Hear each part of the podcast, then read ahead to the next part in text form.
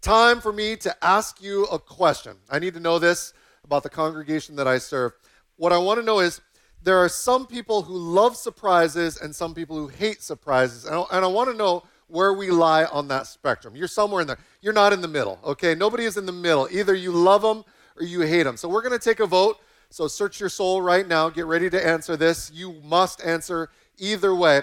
Okay, first of all, I want to see hands for the people who love surprises. How many of us are here who love surprises? Okay, good number. Okay, now, how many of us hate surprises? Can't stand surprises. Smaller number. Yo, we got double hands, four hands raised right there. Yeah, guess what? I'm with you. I'm actually with you on your team. I used to think I was just this happy hippie who could just flow with anything. And then as I got older, I realized, no, I can't. I need to know what my day looks like. I want to have control over my schedule. And so when you throw a surprise at me, even if it's the best surprise in the world, I'm not usually going to be super stoked about it. I'm, I'm going to be like, oh, oh okay, awesome. It, it'll take me a little while to get stoked about it. So, like a couple years ago, Cindy surprised me on our anniversary. She got me into the car and she drove me out to Ko'olina. She had reserved a room in an epic hotel. It was a staycation. It was awesome.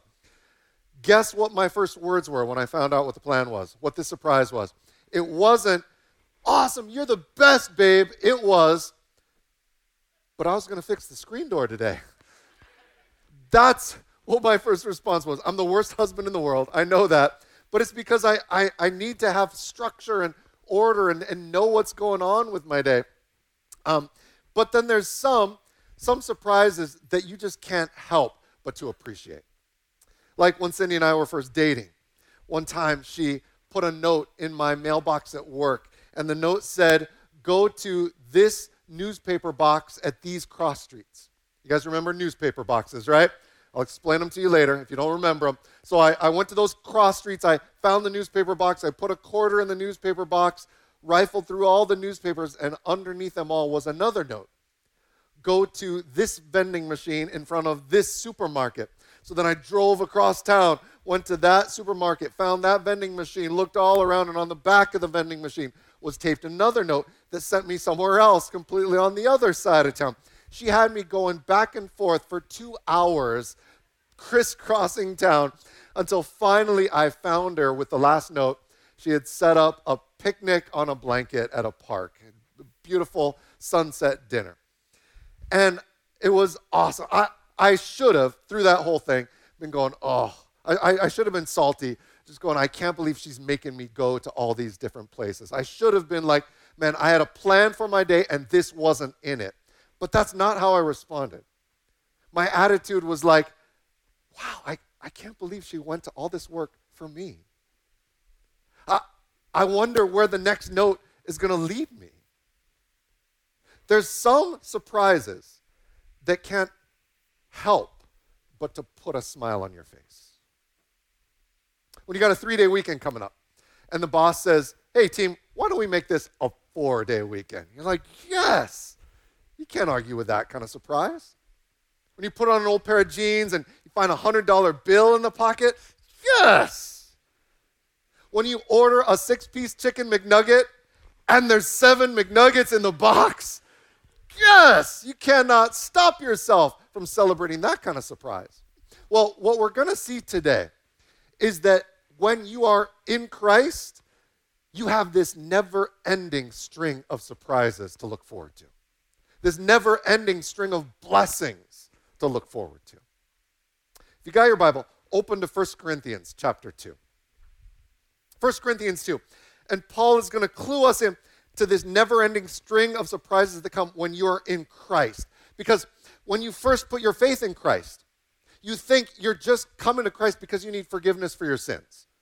That's the first thing you, you the, the first thing on the progression that you go to. And you think, this is awesome. I'm forgiven of my sins. But then you start realizing over the course of the months and years that you walk with Christ that there's so much more. Being forgiven of your sins is incredible. That's an epic blessing.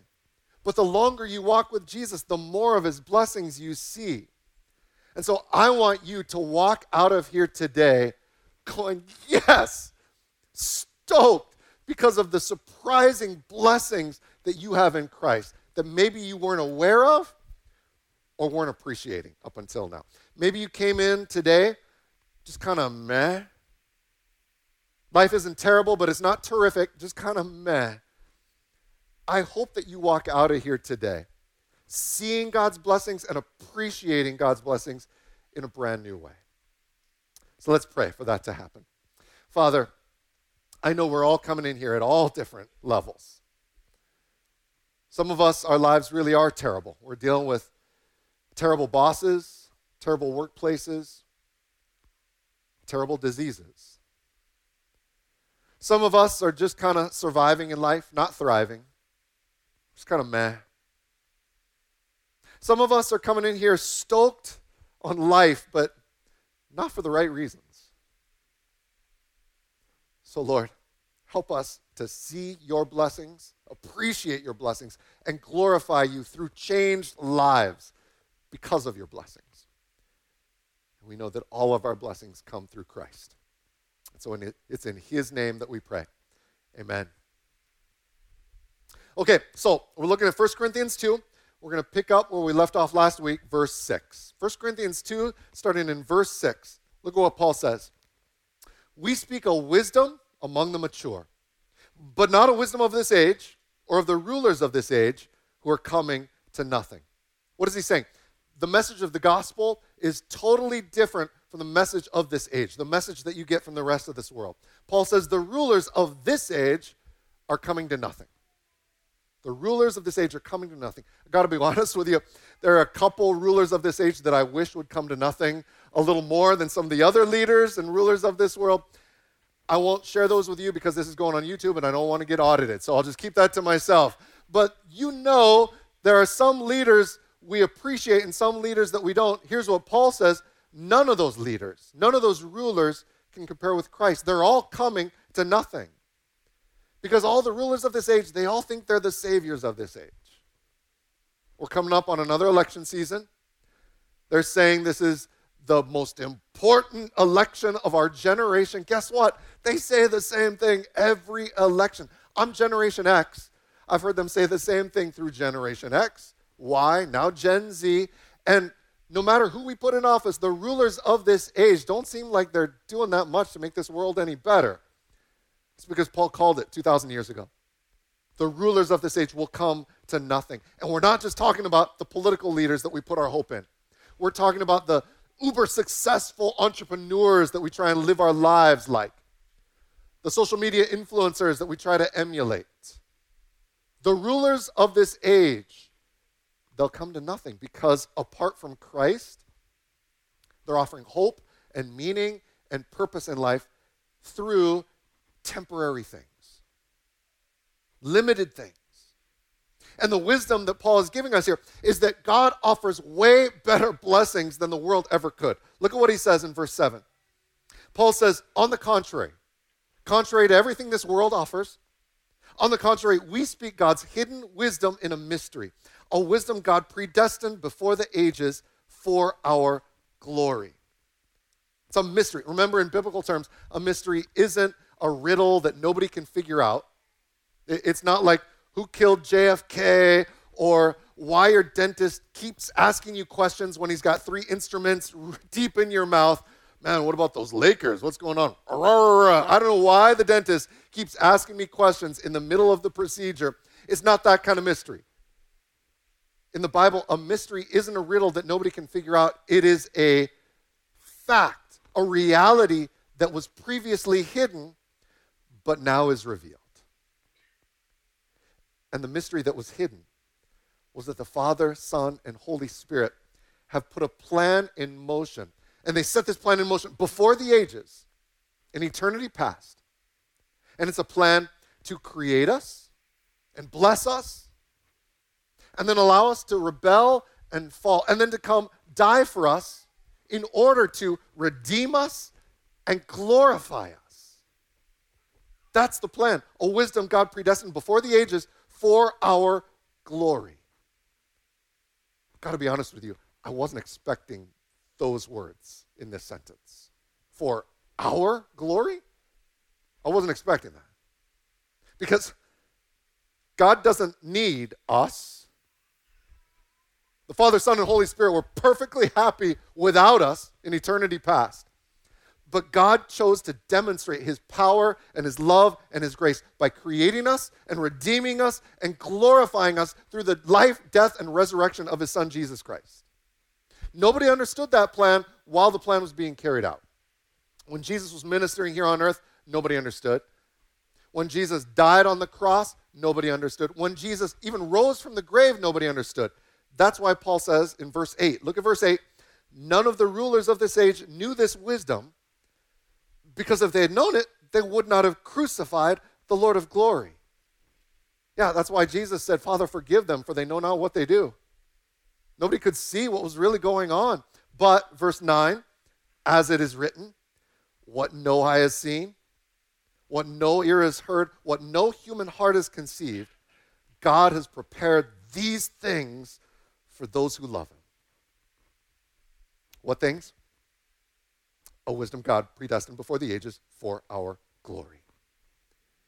His plan to redeem us in this life in order to glorify us in the next life. So this isn't just a $100 bill in your pant pocket that you weren't expecting. This is a billion dollar deposit in your bank account that you weren't expecting. This is huge.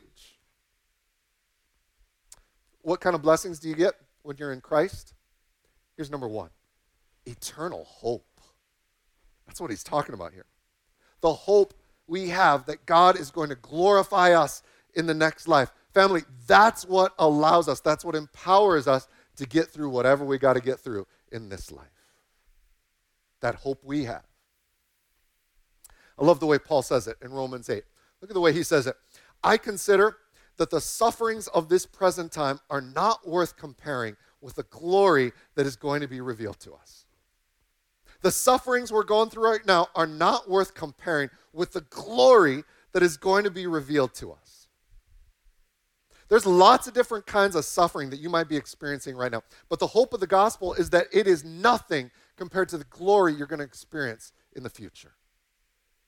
You might be experiencing sickness and disease right now, or you might be caring for someone dealing with sickness and disease. Well, the hope you have to look forward to is a glorified body in the future. You might have been dealing with the suffering of finals over the past few weeks. Your brain is just mush right now. Well, the hope that you have to look forward to is a glorified mind in the future. You might be dealing with suffering through depression or anxiety. Well, the hope that you have to look forward to is a glorified emotions in the future. You might be suffering through FOMO every time you fire up the gram and you see these epic trips your friends are taking and you feel like you're never going to experience everything this world has to offer in this life. Well, the hope that you have to look forward to is a glorified earth in the next life. This is what God has predestined before the ages for our glory. For all eternity, God has been thinking of all the ways that He can bless us. It's kind of like planning a surprise party for someone you really love. You, you just can't wait to see how they're going to react. That's what God's thinking right now. I can't wait to see the expression on their face when they see what I've got planned. What no eye has seen, no ear has heard, what no human heart has conceived, God has prepared these things for those who love Him. Family, no matter how epic you think eternity is going to be, it's going to be a million times better It's better than anything you've ever seen or heard or imagined. But still, we get a little taste, we get a little preview through the Holy Spirit. Look at what Paul says in verse 10. Verse 10 Now God has revealed these things to us by the Spirit, since the Spirit searches everything, even the depths of God. For who knows a person's thoughts except his spirit within him? Yeah, nobody else knows what you're thinking all the time. Not even the people who are closest to you. If the people who are closest to you knew what you were thinking at every moment, they wouldn't be close to you anymore. Nobody knows what you're thinking all the time except for you. And so Paul says, in the same way, no one knows the thoughts of God except the Spirit of God. Now, we have not received the Spirit of the world, but the Spirit who comes from God, so that we may understand what has freely been given to us by God. The Holy Spirit is given to us so that we can understand how much we've been blessed by God. The only way that we can see the grace of God and the power of God and the gifts of God is through the Spirit of God. So, you want to know what kind of blessings you get when you're in Christ? Here's number two is Holy Spirit. The Holy Spirit. You thought you were just getting your sins forgiven. You thought you were just getting a ticket to heaven. No, fam, it gets even better than that. You get a relationship with the best person in, an, in the universe, and it's a relationship that's so close, closer than any other relationship in the world, because that person lives inside of you. That's how close this relationship is. Look what Jesus says in John 14. John 14, Jesus says, I'll ask the Father, and he'll give you another counselor to be with you forever. He's the Spirit of truth. The world is unable to receive him because it doesn't see him or know him, but you do know him because he remains with you and will be in you. When you put your faith in Jesus, he gives you another counselor to live inside you. Or other translations say a helper. There's all different ways of translating that word because it's one of those Greek words that no one English word can fully comprehend. It's the Greek word parakletos, from two words para kaleo, to speak beside. The Holy Spirit is the one who speaks beside you, which is such good news. The Holy Spirit isn't out in front of you, waiting for you to catch up with Him. The Holy Spirit isn't behind you, pushing you out all by yourself. The Holy Spirit is right beside you every moment of the day, speaking God's truth to you. In the ancient world, that that word was used most often to describe an attorney in a court of law. That's why in some translations you'll see the word advocate used to describe the Holy Spirit. Now, here's the thing Jesus just told us that the Father was going to send another advocate. Another advocate. Why is that? Because Jesus himself is your primary advocate. He's standing before the Father right now if you're in Christ, Jesus is standing before the Father on your behalf, speaking the best of you, advocating for you every moment of every day. Look at what it says in 1 John 2. 1 John 2. If anyone sins, and I'm not going to have you raise your hands on this one, how many of us have sinned in the last 30 seconds? I won't make you raise your hand on that. If anyone sins, that's all of us, we have an advocate with the Father. Jesus Christ, the righteous one. He himself is the atoning sacrifice for our sins. Jesus is your advocate, and that's the same word, parakletos. He's speaking to the Father right now because you know what's happening? You are on trial before God the Father. You've been declared guilty. You, you sinned against the God who created you. And so now it's the sentencing phase of the trial, and you're up for the death penalty. But if you've put your faith in Jesus Christ, you've got an advocate. You've got a defense attorney, Jesus Christ, speaking on your behalf. If you've ever been in a, a court trial setting, you know that the defendant, you don't normally see much of that person.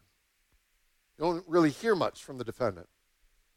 The person who you hear from the most is that person's attorney, their advocate. That's who the judge hears, that's who the judge sees. And so when the father is sentencing you, if you've put your trust in Christ, then he sees Jesus instead. That's why it says in 1 John 2 Jesus Christ, the righteous one, is the atoning sacrifice for our sins. When the Father looks at you, he doesn't see your sin, he sees the righteousness of Jesus instead. He sees the righteous life that Jesus lived on your behalf. He sees the righteous death that Jesus died on your behalf. And that's why you are forgiven, because Jesus is your advocate. But then the Father sends the Holy Spirit as another advocate. And so you should be asking, well, why do I need two? Why do I got to have two advocates? Isn't Jesus strong enough to re- represent me all by himself? He, he's got a tag team with the Holy Spirit? Like, Jesus going, man, I don't know what to do with this Matt guy.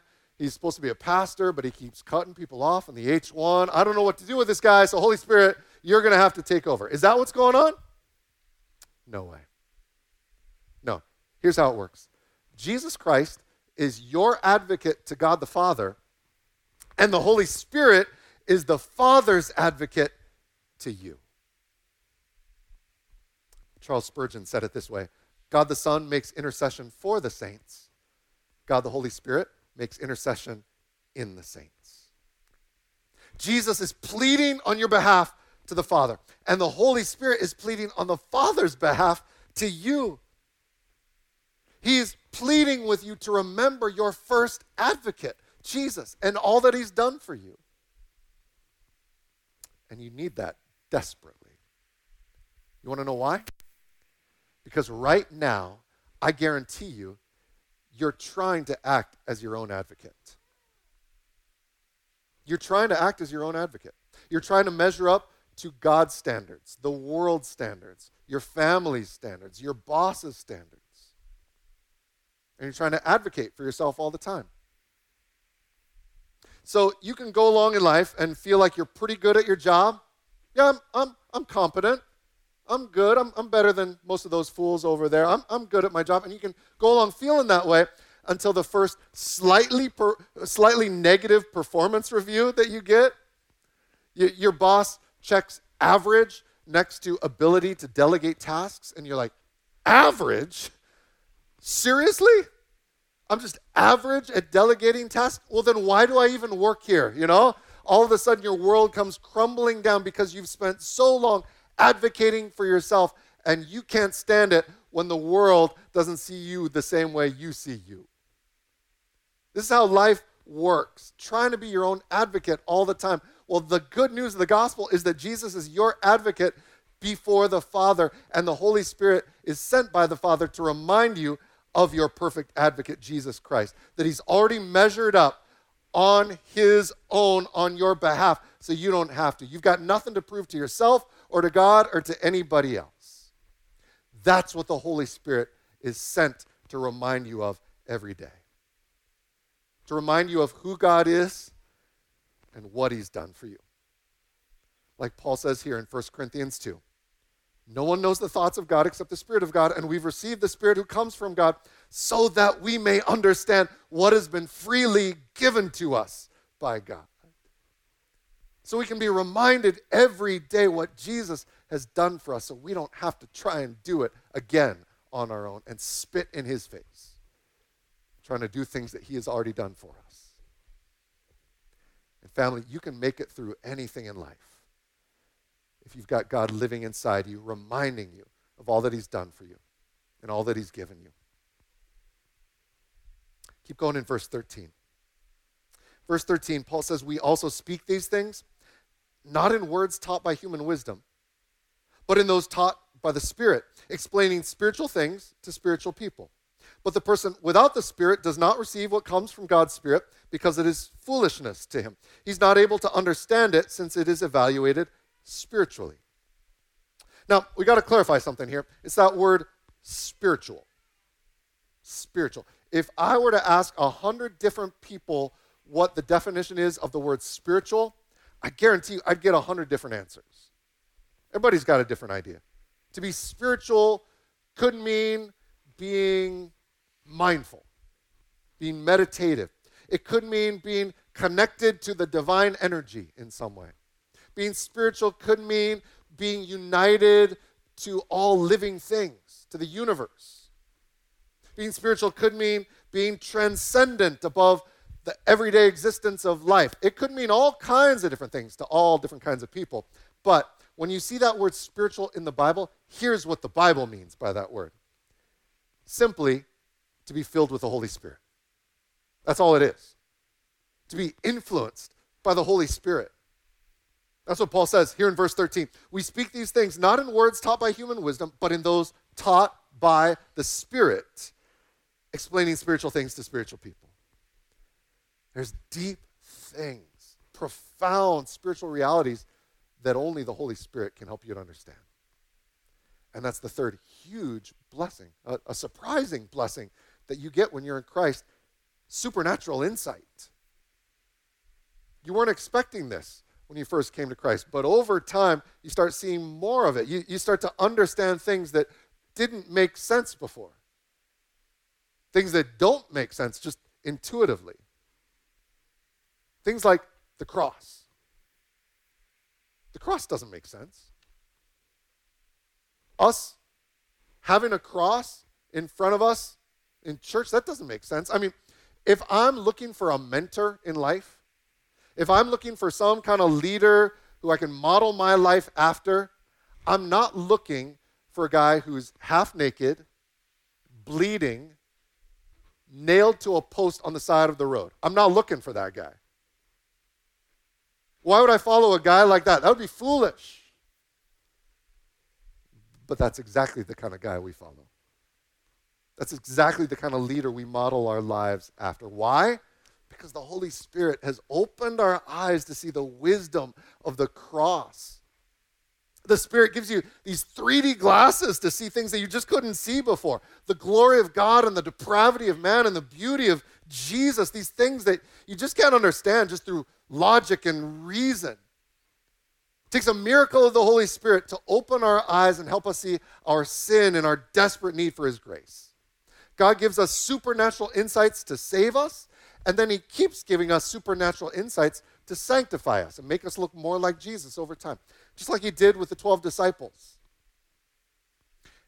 It says in Luke 24 that Jesus opened their mind to understand the scriptures so that they could understand who He was and what He was really doing. He opened their minds and opened their eyes. You know when that happened? It wasn't when they first met Him. It was after they spent three years living with him, just by his side 24 7, after they spent three years watching him heal people and deliver people, after they heard hundreds and hundreds of sermons from him, after they watched him die just like he prophesied and then rise from the grave just like he prophesied, even after all of that, God still had to supernaturally open their minds. you could be hanging around Jesus for a long time. You could be hanging around church for a long time. You could be hanging around Christians for a long time. That's going to do nothing for you until the Holy Spirit miraculously helps you to see things you never saw before. It takes a miraculous work of God to understand anything about God, but here's the good news God does that all the time. He gives you supernatural insight into His will and into His word. He does that for every Christian. Family, do you think that only pastors can understand the word? Is that a nagging thought that you've got in the back of your head? Do you think that it takes like some kind of special anointing that only a few Christians have? Do you think that you got to come to church and hear me explain the Bible, or else you've got no chance on your own of understanding the Bible? Do you think that? And that's not what Paul thinks. He says, the Spirit is the one who teaches you. Yeah, I might open my mouth, I might say some things, but it's only the Spirit inside of you who's going to make those things make sense. The Spirit illuminates God's word to you. The Spirit gives supernatural, supernatural insight to you. You just have to put in the work to see that happen. The only difference between you and me is that you have blessed me with a paycheck. You've freed me with a paycheck to be able to study God's word full time. That's the only difference. So, like, all during the week, I'm on my knees seeking understanding into the word. I, have still got to put in the work. On Mondays, I'm just kind of meditating on the word, just marinating in the word. On Tuesdays, I'm talking to the staff about the word. Wednesdays, I'm talking to the other harbor pastors about the word. Thursdays, I'm reading all kinds of books about the word. Fridays, I'm trying to synthesize it and sum it all up so I can preach the word to you in less than three hours on Sunday. I've still got to put in the work in order to do that. And that's a huge privilege. I've got the best job in the world. You've made it possible for me to spend like 15 or 20 hours a week studying God's word but I don't have any special insights that you couldn't have. You just got to be willing to put in the work. Got to be willing to read God's word faithfully, pray through God's word, Talk about God's word with your family. Talk about God's word with your friends. Talk about God's word with your community group. Read a good commentary. See what scholars have to say about God's word. If you're willing to put in the work, the Spirit will give you supernatural insights into God's word. He will. And here's the end result. Look at what Paul says in verse 15. Here's what comes from all of that the spiritual person, that's you, if the Holy Spirit is living inside of you. The spiritual person can evaluate everything. You get insights into everything in this world. And yet, he himself cannot be evaluated by anyone. You don't need to worry about the world judging you, mocking you, condemning you. You have the Holy Spirit inside you. For who has known the Lord's mind that he may instruct him? But we have the mind of Christ. Yeah, if you're in Christ, then you can evaluate everything because you've got this world has to offer you. And you can see how much God has to bless you with. You can finally see the eternal hope that God wants to give you, the Holy Spirit that God wants to give you, the supernatural insights that God wants to give you. And that's what's going to empower you to make it through whatever this world throws at you. Let's pray together. Father, what an incredible promise that is.